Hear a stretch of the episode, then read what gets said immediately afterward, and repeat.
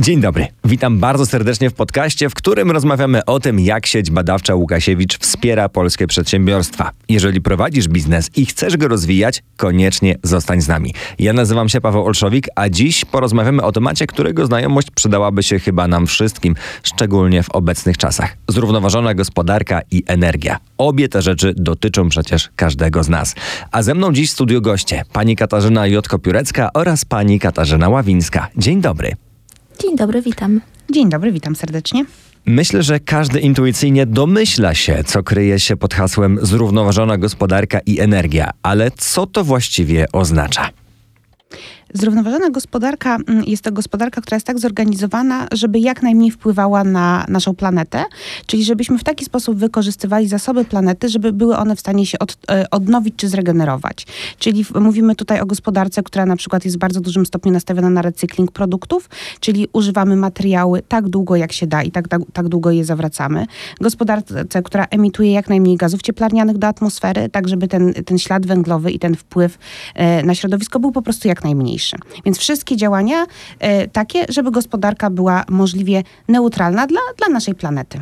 Tak, ja mogę jeszcze tylko dopowiedzieć, że, że mówimy o takim komplementarnym, globalnym podejściu do nowego produktu czy technologii. Czyli właściwie od y, projektowania, często na chwilę obecną ekoprojektowania, poprzez prototypowanie i badanie, wprowadzenie nowego produktu na, na rynek, aż po ponowne zagospodarowanie odpadu, czyli tego produktu już zużytego, bądź innych pozostałości powstałych na właściwie każdym y, etapie procesu jego wytwarzania. W jaki sposób do wdrażania zrównoważonej gospodarki i energii przyczynia się sieć badawcza Łukasiewicz? Ile instytutów zajmuje się tym obszarem i w jakich specjalnościach, dziedzinach zrównoważonej gospodarki i energii?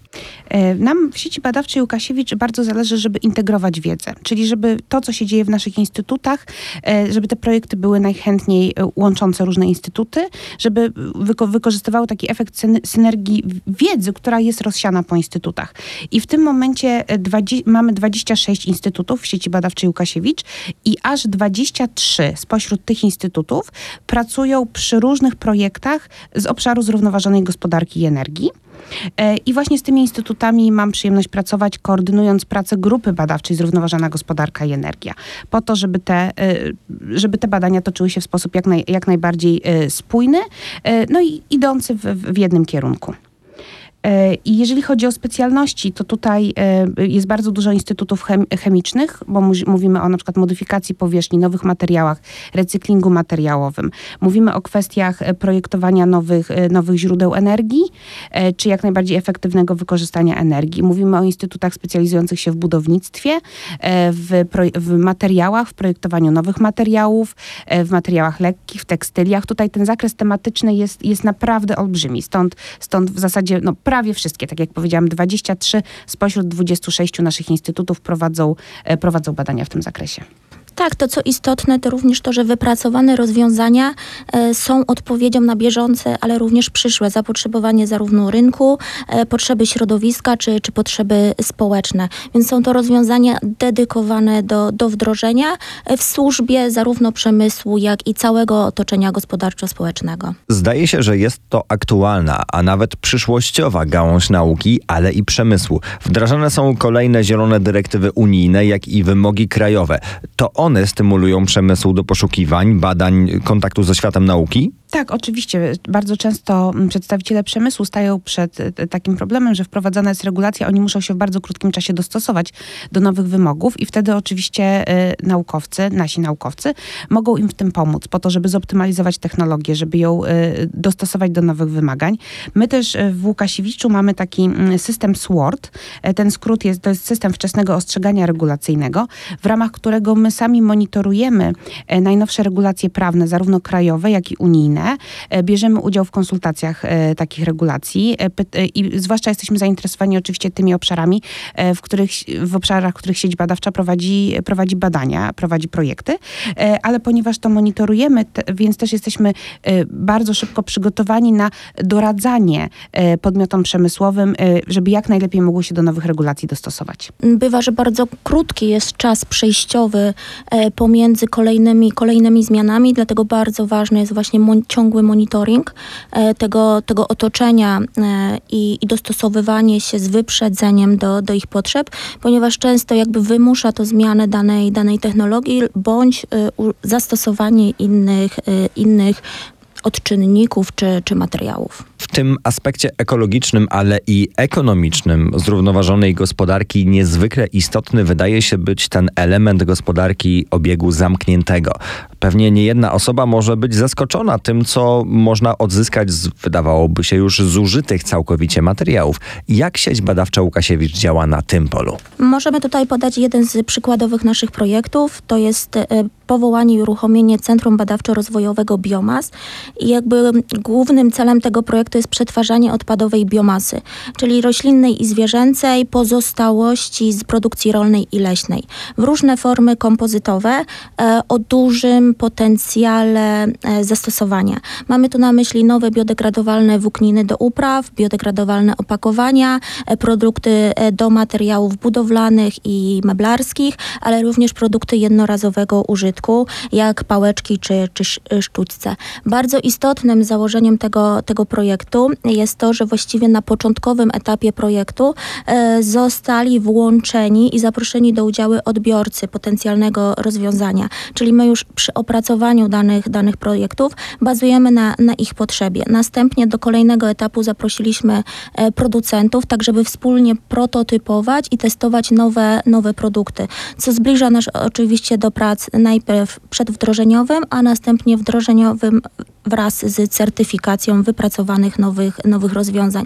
Czyli jakby oprócz tego ponownego wykorzystania odpadów.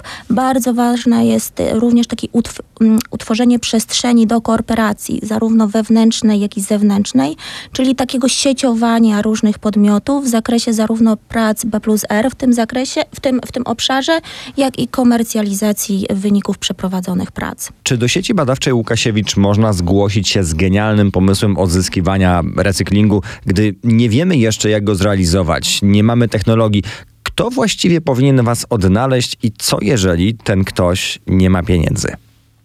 E, tak, tutaj to, co chciałabym, żeby wybrzmiało w tej rozmowie, to jest to, że my pracujemy na, na, na rzecz przemysłu, na rzecz przedsiębiorców. E, I, I, wszystkie nasze badania są w, taki sposób, w ten sposób adresowane i są w ten sposób projektowane tak naprawdę. I w momencie, i, i też stworzenie sieci spowodowało, że ten przedsiębiorca nie musi zastanawiać się, którego specjalisty konkretnie szukać, nie musi przeszukiwać baz danych i zastanawiać się, który, który pracownik jest w stanie odpowiedzieć na jego bardzo specyficzne pytanie, tylko może zgłosić się do całej całej sieci. Mamy tutaj y, system wyzwań, który polega na tym, że przez przycisk znajdujący się na stronie internetowej, to jest bardzo intuicyjny formularz, można zadać nam y, pytanie, można, można podzielić się pomysłem właśnie, tak jak y, pan przed chwilą wspomniał, o odzyskiwaniu czy recyklingu, jeżeli nie znamy jakichś szczegółów, czegoś nam w tym pomyśle brakuje.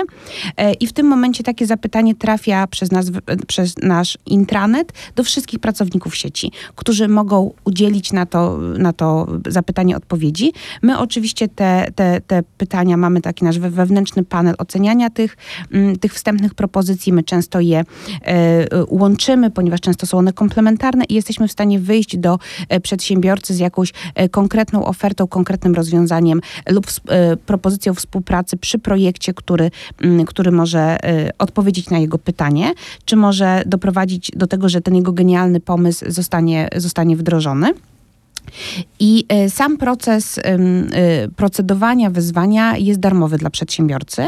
E, on dostaje od nas ofertę i ta oferta oczywiście jest wyceniona, czyli wtedy się pojawia ten aspekt finansowy.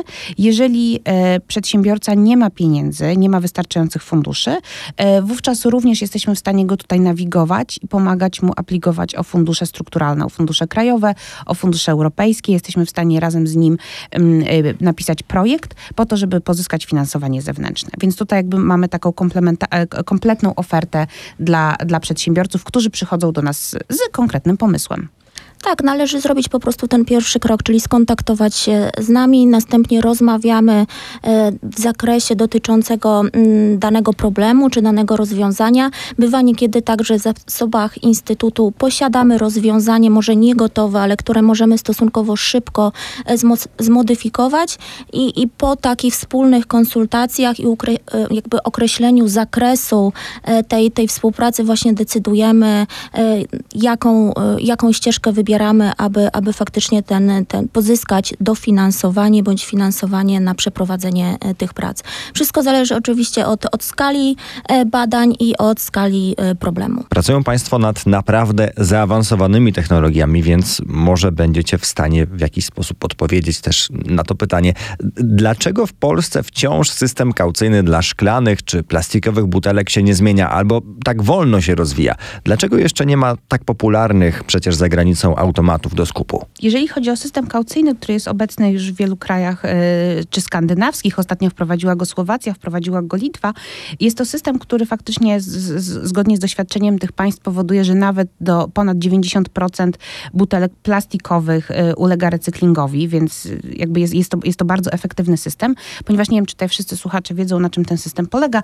Polega to na tym, że stoją automaty e, na butelki w, w, w danych sklepach, przeważnie państwo ma powiedziane, od jakiej powierzchni sklepu sklep y, czy, czy jakiś inny punkt sprzedaży ma obowiązek taki automat wystawić. I w tym momencie klienci przychodząc na zakupy, do automatu wrzucają swoje zużyte butelki, niezależnie od tego, jakiej, jakiej te butelki są, o jakiego są producenta. Chodzi przeważnie, tam jest określona objętość, wielkość tej butelki i dostają za to albo bezpośrednio y, pieniądze, albo też dostają talon, który mogą wykorzystać na zakupy w danym sklepie. To są takie dwa systemy. Więc w Polsce ten system jest y, procedowany i mamy nadzieję, że zostanie wprowadzony do, e, do końca tego roku. Wprowadzenie regulacji prawnych oznacza, że efektywnie będzie on działał w ciągu dwóch lat, będzie już obligatoryjny dla sklepów. Mm, z tego, z tego co pamiętam, miało być sklepy powyżej 200 metrów kwadratowych powierzchni. Tak. Y, miały obowiązek, będą mieć obowiązek wprowadzenia takich automatów, y, automatów na butelki, więc to y, na szczęście się dzieje i bardzo temu, temu kibicujemy. Tak, dokładnie, dokładnie tak. Faktycznie te prace legislacyjne trwają już jakiś, jakiś czas. Mm, no, czekamy na ostateczne rozstrzygnięcia w tym, w tym zakresie. I tutaj jeszcze powiem, że jakby największy problem właśnie dotyczy butelek plastikowych. Oczywiście ten system może być rozszerzony na butelki szklane, przy czym ponieważ szkło jest ciężkie, więc odzyskanie szkła ze śmieci wymieszanych jest znacznie łatwiejsze przez jego ciężar niż odzyskanie plastiku, zwłaszcza tym bardziej, jeżeli plastik będzie na przykład wymieszany z jakąś elektroniką, wtedy pojawiają się faktycznie problemy z odzyskiem tych butelek, więc jakby plastik tutaj jest najbardziej palący. E, I tutaj chcę też powiedzieć, że, że w jednym z naszych instytutów w Toruniu również są, e, ten instytut ma technologię recyklingu plastiku, jest w stanie postawić takie sieci, sieci technologiczne, półtechniczne do, do recyklingu e, butelek plastikowych. Więc jakby mamy, mamy takie kompetencje, więc tym bardziej kibicujemy, kibicujemy technologii, żeby ten materiał był efektywnie odzyskiwany i dostarczany do recyklingu. Jako fan ekologicznych rozwiązań trzymam więc kciuki za to, żeby faktycznie te automaty stawały w wielu miejscach i żebyśmy w mądry sposób potrafili przetwarzać te odpady, by raz jeszcze mogły nam służyć i po raz kolejny, i po raz kolejny. Są też nabrzmiewające problemy ekologiczne, które będziemy odczuwali dopiero za jakiś czas. Nowe produkty, na przykład, które zużyją się w przyszłości. Trzeba jednak bacznie obserwować otoczenie. Tym Państwo również się zajmują, takim przewidywaniem zapotrzebowania? Dla nas doskonałym źródłem e, wiedzy wiedzy tak naprawdę o tym, o tym jakie, są, jakie jest zapotrzebowanie przedsiębiorców, jest, jest nasz system wyzwań, ponieważ my nie tylko odpowiadamy na te wyzwania, które są nam rzucone, ale również widząc, jakiego typu wyzwania są rzucone, jakie firmy się do nas zgłaszają z jakimi problemami, jesteśmy w stanie mm, oceniać, co, na co na rynku jest tak naprawdę zapotrzebowanie, bo te zapytania często są zbieżne, czyli parę firm z danego sektora, oczywiście w pewnym odstępie czasowym, zwraca się do nas z, pod, z podobnymi zapytaniami, więc to jest dla nas świetne źródło informacji o rynku, ale oprócz tego my sami też monitorujemy, monitorujemy rynek, monitorujemy najnowsze trendy, e, trendy w danych dziedzinach, monitorujemy trendy badawcze. E, mamy oprócz, jesteśmy siecią głównie instytutów e, takich typowo, typowo inżynieryjnych, ale mamy jeden instytut, który jest instytutem, to się nazywa Instytut Orgmasz, to jest instytut, który jest instytutem bardzo takim bardziej ekonomiczno-społecznym i w ramach tego instytutu mamy też zespół, który zajmuje się badaniem trendów, trendów technologicznych i przewidywaniem, w którą stronę te, te, te nowe technologie będą zmierzać i jakie technologie są najbardziej e, przyszłościowe. I też odpowiadając e, na to, my wprowadziliśmy w Łukasiewiczu tak, e, programy Łukasiewicza. I są to dziedziny, w których my dofinansowujemy naszym naukowcom badania, dofinansowujemy projekty, ponieważ wiemy, że te dziedziny będą kluczowe w krótkim e, okresie czasu, po to, żeby być tak naprawdę przygotowanym na potrzeby rynku. Czyli my jakby wyprzedzamy, wyprzedzamy zapytania, które, się, które podejrzewamy, że się pojawią i e, między innymi otworzyliśmy w ramach zrównoważonej gospodarki i energii, otworzyliśmy program Morska Energetyka Wiatrowa, e, otworzyliśmy program Gospodarka Wodorowa, otworzyliśmy program Budownictwo Modułowe, ponieważ wiemy, że te trzy dziedziny są bardzo ważne, dynamicznie się rozwijają i, e, i za parę lat będą, będą kluczowymi dziedzinami e, przemysłu. Tak, my jesteśmy aktywni również w spotkaniach branżowych, czyli uczestniczymy zarówno w targach krajowych, jak i międzynarodowych. E, tam jesteśmy obecni tam, gdzie jest obecna branża, gdzie jest obecny przemysł i bardzo dużo informacji zwrotnych otrzymujemy właśnie na, na wydarzeniach tego, tego rodzaju. No, budujemy sieć powiązań i to jest dla nas jakby na podstawie tego możemy przewidywać właśnie przyszłe problemy i przyszłe trendy, ale jednocześnie otrzymujemy informację zwrotną na temat naszych rozwiązań już e, wypracowanych e, i, i wdrożonych, e, czyli no, tak, takie potwierdzenie, że, że kierunek, który, który realizujemy jest, jest słuszny. Myślę, że takim bardzo ciekawym tutaj, e, tutaj przykładem tych takich elementów, które, e, gdzie trzeba właśnie przewidywać przyszłość, e, jest problem składowania łop, łopat do turbin wiatrowych. Energetyka wiatrowa jest postrzegana i jest, jest bardzo efektywnym źródłem energii, stanowiącym bardzo duże, duże źródło energii w krajach skandynawskich między innymi. Jak się przejeżdża z Danii do Szwecji, to przez cały, cały ten szelf jest po prostu usiany, usiany wiatrakami. Problem jest taki, że to są łopaty tych wiatraków, to są są, to są łopaty kompozytowe, które też się zużywają, e, mają olbrzymią powierzchnię i następnie jest olbrzymi problem z ich składowaniem. Więc mimo, że my nie mamy tego problemu jeszcze w Polsce, bo u nas te, ta energetyka wiatrowa weszła znacznie później, więc jakby jako kraj nie mamy jeszcze problemu ze składowaniem mm, łopat e, z, z, od, od wiatraków, e, to już w tym momencie w Łukasiewiczu prowadzimy szereg projektów nad recyklingiem materiałów z łopat wiatrowych, po to, żeby żeby wyprzedzić ten problem, zanim on się w Polsce pojawi. A propos bacznego obserwowania otoczenia i tego, co dzieje się za granicą, chyba w tej tematyce szczególnie ważna jest współpraca międzynarodowa, zarówno na polu akademickim, jak i przemysłowym. Tak, oczywiście. E, współpraca międzynarodowa to dla nas świetna okazja, aby wraz z naszymi partnerami e, sprawdzić nowe produkcje czy technologie e, na innych rynkach. Na przykład europejskich oraz w innych na przykład warunkach, warunkach klimatycznych. I przykładem takiego projektu może być projekt realizowany w ramach inicjatywy Eureka. Jest to projekt, w którym opracowywane są nowe biostymulatory do roślin oparte na odpadach e, przemysłu skórzanego. E, te biostymulatory mają podwójne działanie, czyli działanie ochronne i odżywcze i stanowią naszą odpowiedź na bieżące problemy w zakresie występującej e, suszy. My oczywiście zdajemy sobie sprawę, że nauka nie jest krajowa, nauka musi być obecnie międzynarodowa. E, i powołaliśmy w Łukasiewiczu Centrum Foresightu i Umiędzynarodowienia, którego celem jest zwiększenie powiązań e, Łukasiewicza z jednostkami zagranicznymi e, i stymulacja Łukasiewicza do tworzenia konsorcjów, żeby aplikować wspólnie o pieniądze z Horyzontu Europa. I tutaj dyrektorem tego centrum jest, jest Rafael Popper, który przedtem pracował w Finlandii, pracował dla sieci badawczej VTT. W związku z tym ma, oprócz tego jest, jest wykładowcą na Uniwersytecie w Manchesterze i, i bardzo, i, i część pracowników tego centrum również jest, jest z zagranicy, z Finlandii, z Belgii, z Irlandii, więc mamy taką międzynarodową grupę, która wspiera nas i stymuluje nas do tworzenia tego jak najszerszego networkingu.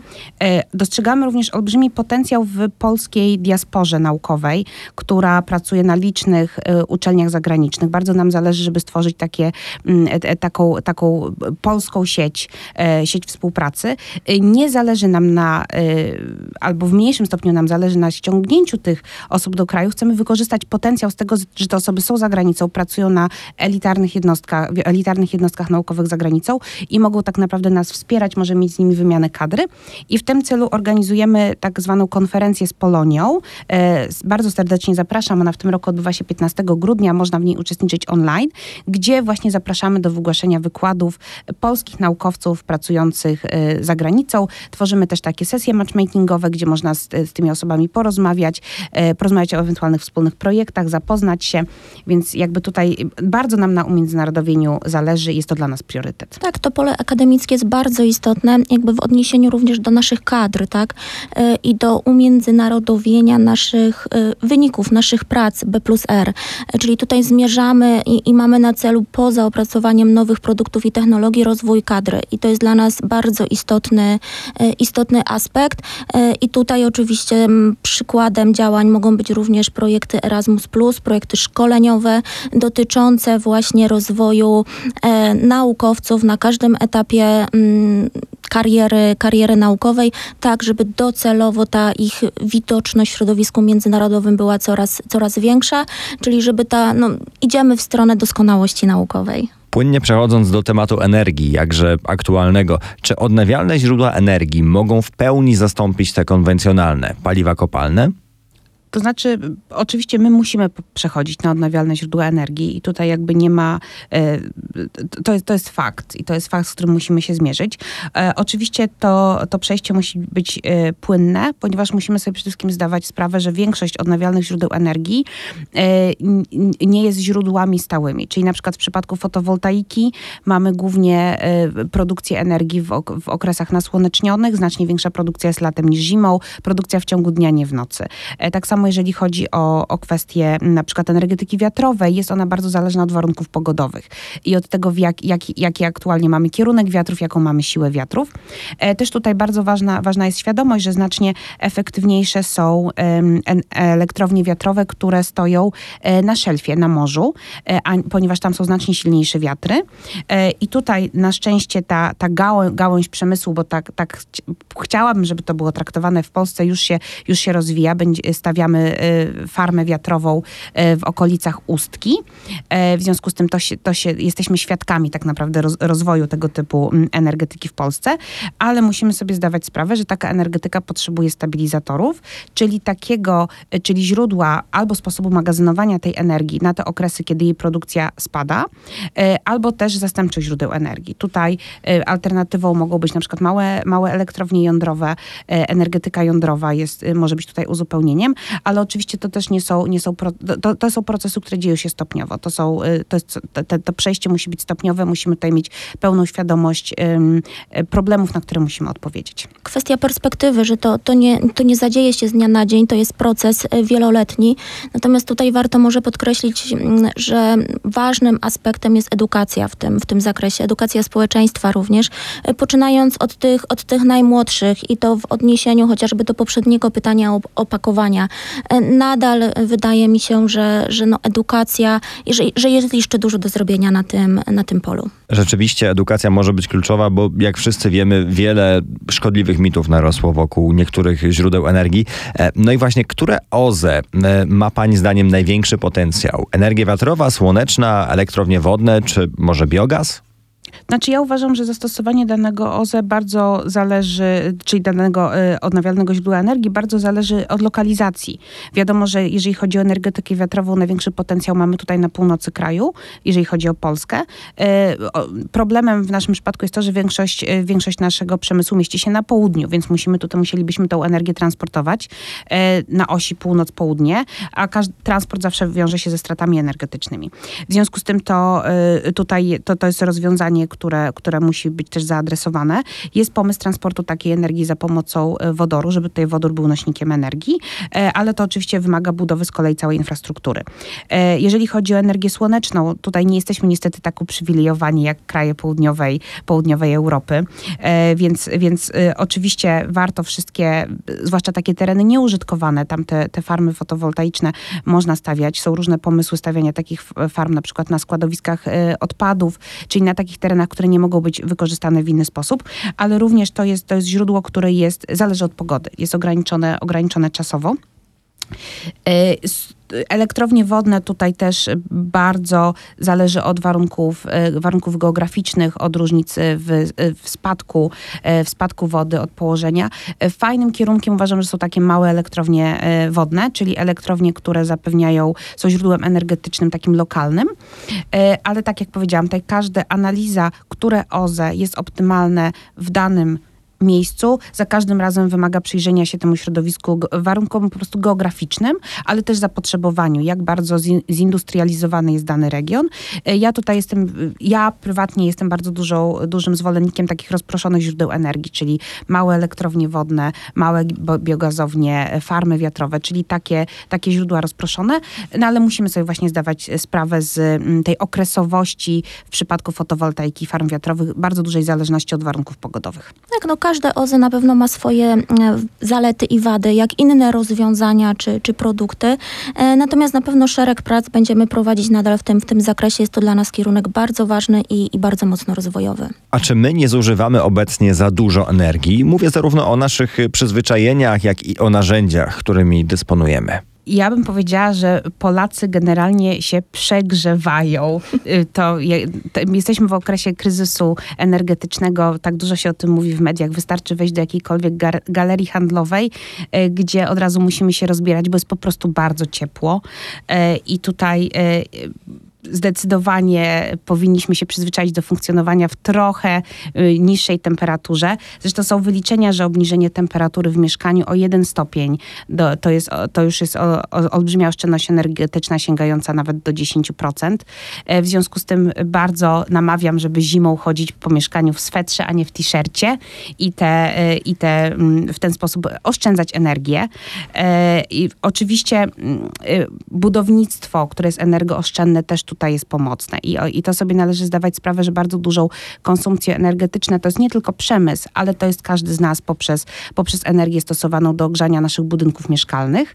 Mm, I tutaj bardzo y, takim wyjściem naprzeciw temu problemowi e, jest zarówno budownictwo, które jest, y, jest mądre, które na przykład te, te wszystkie smart houses, które się wyłączają, ogrzewanie, które się wyłącza, kiedy osoba wychodzi z domu, możliwość włączenia tuż przed powrotem, żeby ten dom wtedy się dogrzał, więc takie, takie rozwiązania mm, inteligentnych domów i również tego, tego typu projekty w, w Łukasiewiczu prowadzimy nad takimi sieciami do inteligentnych domów.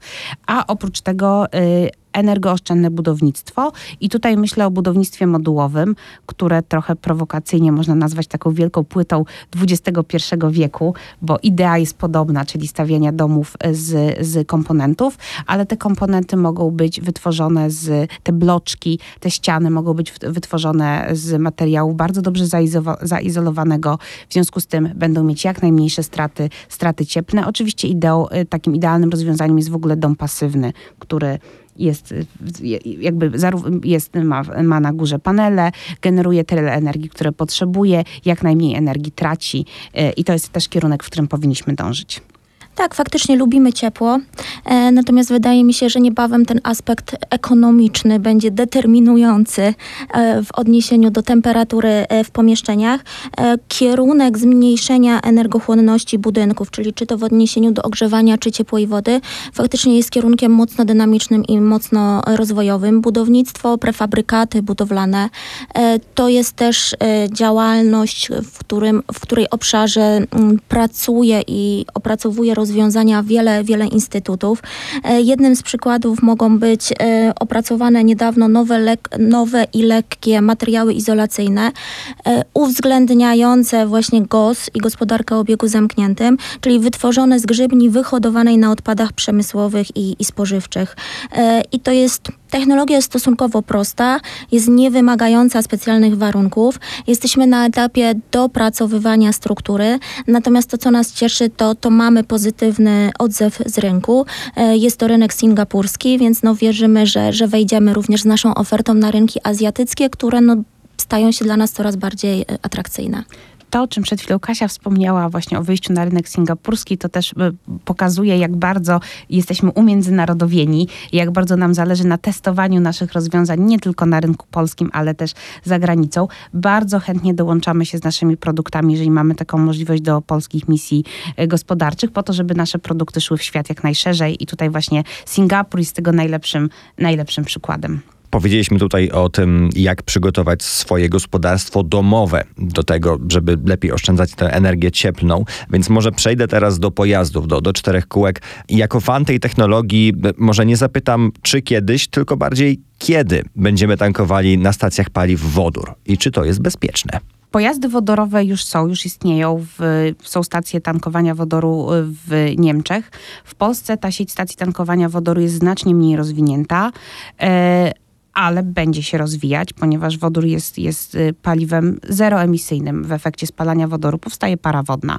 W związku z tym to są faktycznie pojazdy, które w ogóle nie będą się przyczyniać do zwiększania smogu w miastach więc, więc jest to oczywiście rozwiązanie, w które powinny, powinniśmy y, być, powinniśmy iść. Problem jest taki, że wodór z powietrzem tworzy, tworzy mieszankę wybuchową, więc, y, ale oczywiście, jeżeli będzie, jeżeli te zbiorniki będą dobrze zaizolowane, będą, y, wówczas będą bezpieczne i, i nad tym jest bardzo dużo prac. Zbiorniki na wodór są bardzo szeroko testowane. Tam są zbiorniki czwartej generacji, zbiorniki kompozytowe, wzmacniane dodatkowym, mm, dodatkowym kołnierzem. W związku z tym te, te, te pojazdy y, w obecnych technologiach są w pełni bezpieczne ważne jest to, żeby też użytkownik, użytkownik był świadomy, żeby kultura pracy e, z wodorem była, żeby po prostu, żeby, żeby towarzyszyła temu odpowiednia edukacja, ale jest to, jest to realne, jest to przyszłościowe i na pewno będziemy mieć w Polsce nie tylko samochody e, napędzane na wodór, ale również autobusy wodorowe, również e, koleje napędzane, lokomotywy napędzane na wodór. Takie projekty już się toczą. Nasz Poznański Instytut Technologiczny uczestniczy teraz w projekcie mm, projektowania lokomotyw lokomotywy i tworzenia lokomotywy na wodór. W związku z tym to, to nie jest pieśń przyszłości, to jest coś, co tworzy się na naszych oczach. Jakie jeszcze zastosowania może mieć ten najprostszy pierwiastek chemiczny i jakimi projektami w gospodarce wodorowej może się pochwalić Łukasiewicz? E, więc my, tak jak już powiedziałam, e, widząc potencjał w, w wodorze i w gospodarce wodorowej, e, myśmy specjalnie w Łukasiewiczu powołali program Technologie Wodorowe. W związku z tym my dofinansowujemy badania, oczywiście takie badania, które, które oceniamy jako badania wysokiej jakości, takie badania w naszych instytutach, które krążą wokół wodoru, zarówno jeżeli chodzi o rozwój infrastruktury wodorowej, czyli kwestia zbiorników wodoru, kwestia linii przesyłowych wodoru, ponieważ tutaj muszą być spełnione wymagania, jeżeli chodzi o szczelność, jeżeli chodzi o, o wytrzymałość. E, ten wodór też jest, e, to jest bardzo lekki gaz. W związku z tym on musi być, musi być po prostu sprężony. W związku z tym to są, to są też zbiorniki, które są pod dużym ciśnieniem, więc tutaj nad takimi rozwiązaniami pracujemy. I, i, takie, I takie prace dofinansowujemy. E, I oprócz tego, że e, wodór może jest, jest paliwem, e, jest, jest spalany do, do, do, do, tej, do wody, czyli jest, jest tym paliwem zeroemisyjnym, oprócz tego może być użyty jako nośnik energii. Czyli istnieją pomysły i rozwiązania, żeby energia, która jest generowana, i, i to ma bardzo duże znaczenie w, w naszych uwarunkowaniach geograficznych, energia, która byłaby generowana w farmach wiatrowych na szelfie bałtyckim mogła być następnie akumulowana w postaci, y, w postaci wodoru, czyli ta energia byłaby wykorzystywana do elektrolizy wody do wodoru. Otrzymywany wodór byłby transportowany w, w miejscach, gdzie jest zapotrzebowanie energetyczne, czyli na przykład w pobliżu zakładów przemysłowych. Więc jakby wodór może być tutaj też e, nośnikiem i te straty, e, straty energii podczas transportu wodoru e, jakby nie istnieją, podczas gdy istnieją, jeżeli byśmy energię po prostu przesyłali przez sieci energetyczne. Tak, oczywiście energetyka, transport i motoryzacja i, tutaj zalety wodoru w tym, w tym, w tym zakresie, no krążą rozwiązania, krążą wokół no, takich kluczowych gałęzi gospodarki, które determinują rozwój naszego, naszego kraju. Więc ta zeroemisyjność jest, jest bardzo istotna e, i to są kolejny kierunek, kolejny kierunek prac, równie ważnych, w których, w których mam nadzieję, że niebawem będziemy mieli coraz większe osiągnięcia. Ważne też jest to, że my jakby zdając sobie sprawę z, z, z, tego, że wokół y, wielu nowych technologii mogą narastać mity i może narastać pewien opór społeczny, y, prowadzimy też y, obecnie projekt Bezpieczny Wodór. To jest projekt, który jest projektem społeczno-prawnym, który bada zarówno mapuje ryzyka związane z wprowadzeniem technologii wodorowych, po to, żeby Y, wyprzedzić, y, żeby po pierwsze, żeby stworzyć rekomendacje do wprowadzenia tych technologii wodorowych, stworzyć rekomendacje y, odnośnie ram prawnych, które powinny też technologie wodorowe obejmować. I ten projekt jest właśnie realizowany w naszym nie, nieinżynieryjnym Instytucie Orgmasz. Tak, to są projekty dla nas bardzo istotne. To one są realizowane w ramach programu Nauka dla Społeczeństwa i one są ukierunkowane właśnie na zwiększenie wiedzy bądź świadomości społeczeństwa w danym, w danym zakresie. Czyli w wyniku tych projektów powstaną bezpłatne raporty, rekomendacje dla użytkowników bądź wytyczne dla, e, dla producentów. Także one będą dostępne, bezpłatne, no i docelowo jakby ma być właśnie osiągnięty główny ten cel e, edukacji e, społeczeństwa w wybranym, wybranym obszarze i zagadnieniu. Powiedzieliśmy sobie o pojazdach, ale przecież do tego pojazdu jakoś dotrzeć trzeba i czasami też bez pojazdu żyć musimy. Chodzi mi tutaj o takie płynne przejście do chodzenia na nogach, a na tych nogach wypadałoby mieć buty. A za tym, żeby było nam w nich wygodnie, to z tego co wiem, również Państwo y, stoją. Wiem, że mamy tu ekspertkę, pani Katarzyna Ławińska zajmuje się tym tematem od strony naukowej. No i właśnie tu poprosiłbym o taką informację, w jaki sposób nauka bada ten temat, w jaki sposób działają sensory w obuwiu, które z tego co rozumiem pomagają nam diagnozować wady postaw. Tak, oczywiście zajmujemy, w Łódzkim Instytucie e, Technologicznym zajmujemy się nie tylko obuwiem, ale całym sektorem odzieżowo-obuwniczo-skórzano-tekstylnym. Wypracowujemy rozwiązania w dwóch kierunkach, ale właściwie w, te, te, kierunki za każdym razem muszą być oba spełnione, czyli bezpieczny użytkownik i, i bezpieczne, e, bezpieczne środowisko. Wszystko, wszystkie rozwiązania w tym, w tym zakresie dążą do y, albo poprawy funkcjonowania danego, danego wyrobu, może to być obuwie, y, albo do nadania nowych, nowych cech. Jeżeli tutaj mówimy o sensorach i o czujnikach, które w obuwiu mogą się znaleźć, to tak, e, przygotowujemy i opracowujemy prototypy dedykowane do konkretnych grup użytkowników. Mogą być to e, czujniki monitorujące temperaturę i wilgotność obuwia i tutaj mówimy o zapewnieniu właściwych e, warunków wewnątrz, wewnątrz obuwia, czyli tak chociażby w, w celu takim, aby nie rozprzestrzeniały się mikroorganizmy. Kolejnym e, istotnym aspektem takich rozwiązań e, czujnikowo-sensorycznych to oczywiście mogą być sensory ruchu. To jest dla nas dość mocno mm, też ważny, e, ważny aspekt, ponieważ on może być mm, szczególnie istotny e, dla osób starszych, czyli osób wymagających opieki. I tutaj ten czujnik ruchu może nam wykrywać i zapobiegać e, upadkom. E, wszelkie rozwiązania w zakresie samej konstrukcji obuwia czy, czy materiałów obuwniczych, no minimalizują urazy, urazy stóp i pomagają e, w zakresie zapobiegania bądź e, minimalizacji wad e, nabytych bądź, bądź wrodzonych. Czyli faktycznie to są rozwiązania dedykowane dla danej grupy społecznej. Mogą być to oczywiście dzieci, dzieci i młodzież. I tutaj mierzymy się z takimi wadami jak chociażby stopa płaska, kolana koślawe, stopy koślawe, stopa wydrążona, ona, e, wszystkie, wszystkie, wszystkie mm, jakby te wady mają wpływ na całą postawę, e, są bardzo, są bardzo istotne. Prowadzimy szereg projektów, prac, również wdrożeniowych e, w tym, e, w tym obszarze. Bardzo ważne są również monitorowanie nacisków na, na podeszwie, e, bo to faktycznie wiedza w tym zakresie bardzo, bardzo jest istotna ze względu na minimalizację po, po, powstawania wszelkich odcisków czy, czy modzeli. Możemy również tutaj powiedzieć, że w zakresie wyrobów obuwniczych i tekstylnych w Instytucie mamy certyfikaty, są to certyfikaty krajowe, będące wyróżnikiem dobrego obuwia e, i takim przykładem certyfikatu mam nadzieję, że roz, rozpoznawalnym przez naszych użytkowników to jest znak zdrowa stopa, e, to jest żółty znaczek umieszczany na obuwiu e, dzieci i młodzieży do lat 15 i to jest faktycznie obuwie z tym znakiem, to jest wyróżnik dobrego obuwia na rynku, gwarantuje nam prawidłowy rozwój i funkcjonowanie stóp dzieci, ale mamy również znak międzynarodowy, ekotekst, e, to jest znak e, przyznawany dla wyrobów włókienniczych, gwarantujący bezpieczeństwo stosowania. E, także bezpieczeństwo tak, również w ujęciu zawartości wszelkich składników, substancji niebezpiecznych dla, e, dla zdrowia. Również kładziemy nacisk e, na te, na te badania i, i na te analizy. Za każdym razem weryfikujemy dokładnie skład materiałowy danego, danego produktu.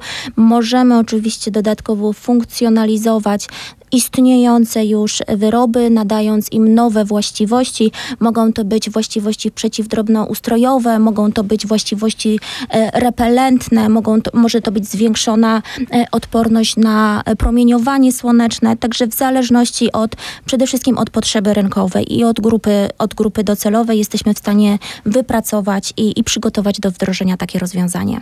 I zmierzając powoli do końca naszego dzisiejszego spotkania, z jakim wyzwaniem chciałyby się Panie jeszcze zmierzyć?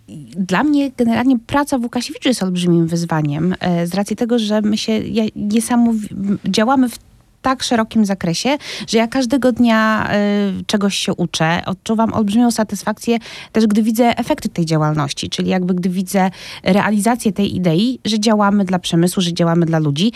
Y, z takich prywatnych informacji ostatnio zamówiłam materac y, z, z, polskiej firmy.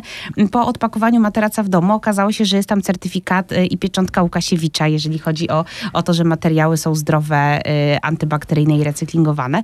I to jest taki, taka, taka, taki moment, moment, kiedy odczuwam olbrzymią satysfakcję. E, I, e, i, i, to, i to jest chyba takie, ta, takie wyzwanie, jeżeli chodzi o, o rozumienie e, potrzeb i działanie, żeby ta nauka miała realne przełożenie na społeczeństwo.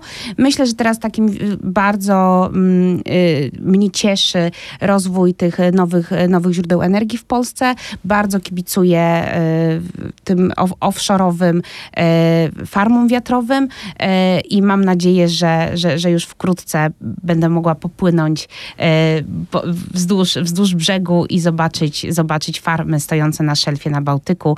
E, myślę, że, że odczuwam wielką satysfakcję, gdy wiem, że tam są rozwiązania, też w tym uczestniczą, które są wytwarzane przez naszych naukowców. Tak, przede wszystkim ta dywersyfikacja kierunków działalności to jest bardzo istotne i bardzo ciekawe, dlatego że to nie jest stała oferta. My właściwie z roku na rok zwiększamy zakres naszej oferty e, w oparciu o pracę, o wypracowane wyniki prac własnych bądź, bądź projektów, w tym również e, międzynarodowych. To, co dla mnie jest, jest najważniejsze, to żeby nowe produkty czy nowe technologie jakby łączyły w sobie poza nowością rozwiązania takiego inżynieryjno-technicznego aspekty społeczne, środowiskowe i ekonomiczne. E, także, także no to jest ten, ten trójkąt, tak, gdzie, gdzie bardzo bardzo istotne z, z punktu opracowywania przede wszystkim tych nowych, przełomowych i bardzo komercyjnych y, rozwiązań. Też mi się wydaje, że takim dobrym, dobrym podsumowaniem naszej rozmowy będzie to, że ponieważ ja też jestem, jestem, jestem naukowcem, jestem chemikiem i mam takie poczucie, że mm, praca w Łukaciewiczu i jakby uczestniczenie w tym, w działaniach sieci umożliwiło mi tę zmianę perspektywy, czyli zmianę perspektywy z tego patrzenia w probówkę i patrzenia na, na, na, na reakcję chemiczną, na taką perspektywę z lotu ptaka, że teraz mam takie poczucie, że, że tutaj jest olbrzymia sieć instytutów, które starają się działać wspólnie, starają się mieć wspólne, wspólne projekty, które są bardzo interdyscyplinarne, bardzo międzydziedzinowe. Y, ten taki projekt, który tutaj padł, jeżeli chodzi o wykorzystanie na przykład osadów ściekowych. Robimy bloczki do budownictwa modułowego, które są robione z osadów ściekowych. To jest, to jest jakby praca, praca naprawdę łącząca dziedziny, na końcu y, idąca do budownictwa. Więc y, to są, to są olbrzymie wyzwanie pracować w tak, w tak in, nad, nad tak interdyscyplinarnymi projektami, ale też olbrzymia satysfakcja właśnie obejmowania tej nauki tych projektów z lotu ptaka, łącznie z tą świadomością, że kiedyś, że potem to logo pojawia się na konkretnych produktach, które możemy kupić w sklepie, więc jest to, jest to super wyzwanie i super satysfakcja. Oczywiście i przewagą są zespoły przede wszystkim nasze. To są e, zespoły dynamiczne, ukierunkowane często właśnie na sukces, ale sukces w tym rozumieniu rynkowym. E, czyli my nie wydłużamy rozwiązań czy projektów, ponieważ projekt ma trwać trwać 3 lata i, i jakby no nie skracamy go e, z tego względu, że ma tyle trwać, tylko faktycznie jeżeli jesteśmy gotowi i, i możemy już inter, zainteresować rynek naszym rozwiązaniem, to robimy to na, na każdym etapie, niezależnie właściwie od poziomu gotowości technologicznej. Cudownie jest słyszeć o tej satysfakcji z pracy, jaką panie z niej wyciągają i takiej właśnie satysfakcji życzę każdemu z naszych słuchaczy. Serdecznie dziękuję za rozmowę. Przypomnę, że moimi i państwa gośćmi były pani Katarzyna Jotko-Piórecka oraz pani Katarzyna Ławińska. Dziękuję. Do usłyszenia. Dziękujemy. Dziękujemy bardzo.